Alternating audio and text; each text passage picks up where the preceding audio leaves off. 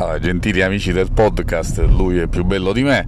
Eh, io diciamo oggi ci ritroviamo dopo un po' di tempo finalmente eh, a riascoltarci e ovviamente mh, essendo la settimana successiva a Sanremo si è pensato bene che l'oggetto potesse essere il festival. Vi è da dire che io non ho visto un minuto del festival e eh, quindi come molti che ne parlano per la verità eh, ho infatti messo sabato sera sono tornato eh, a casa ho, ho acceso all'una e mezza e ancora, eh, ancora vedevo chi si parlavano eccetera eccetera. Al che ho sbottato e ho scritto un post su Facebook molto eh, diciamo molto pesante augurando a tutti che finissero alle 7 di mattina. Tuttavia tuttavia fatta questa premessa io ho un amico carissimo che voi conoscete che mi è parso di capire, non ne sono sicurissimo perché ho visto solo un paio di post, eh, abbia seguito quasi minuto per minuto, come se fosse la trasmissione calcio minuto per minuto, il festival. E questo mio amico carissimo è l'avvocato Vincenzo Scontino, che adesso quindi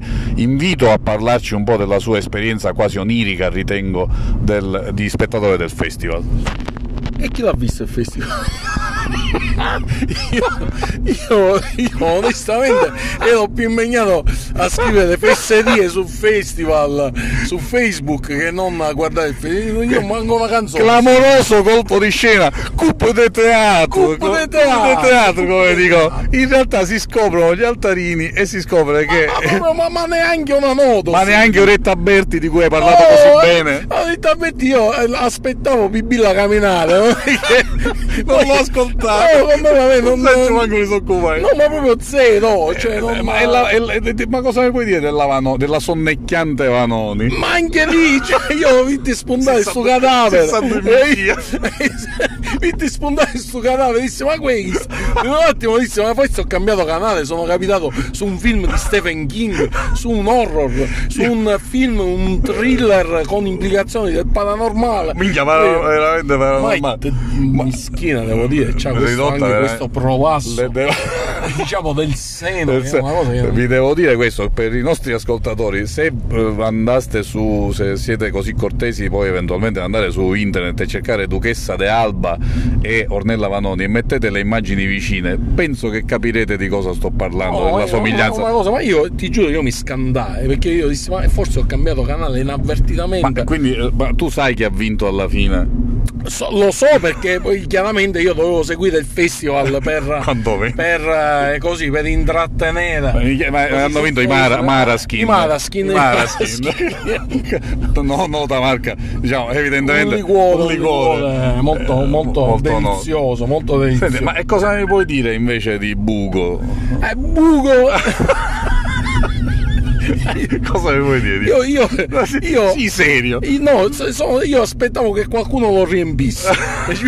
invece, invece, sono rimasto così tutte e cinque le sere in attesa di questo eh. momento importante. Pensavo lo riempissero inediti per caso, ma evidentemente Niente, erano troppo per troppo caso.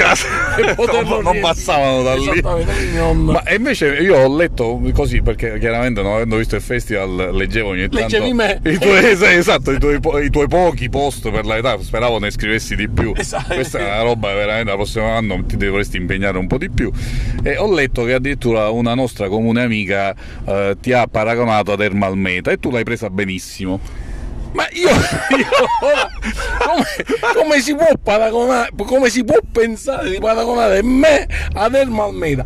Che Ermal Meta ha una faccia di agghiutticare, poi tu canta sempre cose, cose che c'è sempre di stringito cuore, sì. cose tristi, cose, cose. Quasi piange il telefono. Pe- peggio di piangere il telefono, sempre, ha sempre questi temi che, che sfondano sul sociale, sfondano. sugli amori, sugli amori come vedi per caso, esatto. su, sugli, su, su, sugli amori traditi, sugli amori. Cioè, una, una canzone felice, una cosa che dice eh, Maria ti amo, eh, viva che bello che siamo contraccambiati. Eh? Niente, ma è sempre cose tristi, cose terribili. Il massimo, il massimo, Ermal Meta lo raggiunse quando fece quella canzone con l'altro famosissimo Aghiutti Case di Fabrizio Modo. In coppia, scusami, io mi devo toccare. Scusate, non ci vedete, ma. Mi devo toccare immediatamente perché quando penso a tutti e due, Fabrizio Modo, Ermal Meta, Renato Zero no, e Anna Falchi, tutte e quattro fossero capaci di consumare una nazione. No, veramente, infatti siamo ridotti così forse.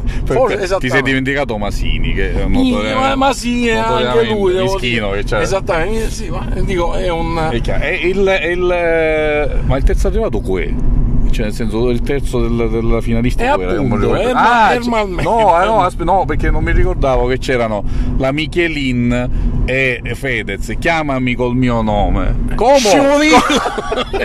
come? chiamami come Ido Fedez ci diceva chiamami con il mio chiamami col nome. Scimunito perché non so se avete notato la faccia veramente perché io era senza audio, senza audio. lo vedevo poi lui per si... poterne parlare. Non so se vi ricordate il volto di Fedez che era sempre costantemente commosso, ci veniva di piangere, non so per quale motivo.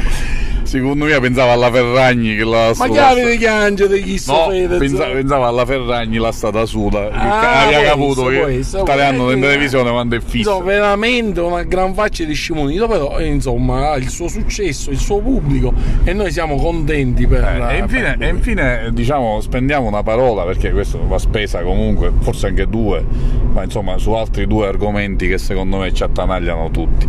E sono eh, la coppia di conduttori Fiorello Amadeus che per alcuni ha sfranto un, attimino diciamo i maroni.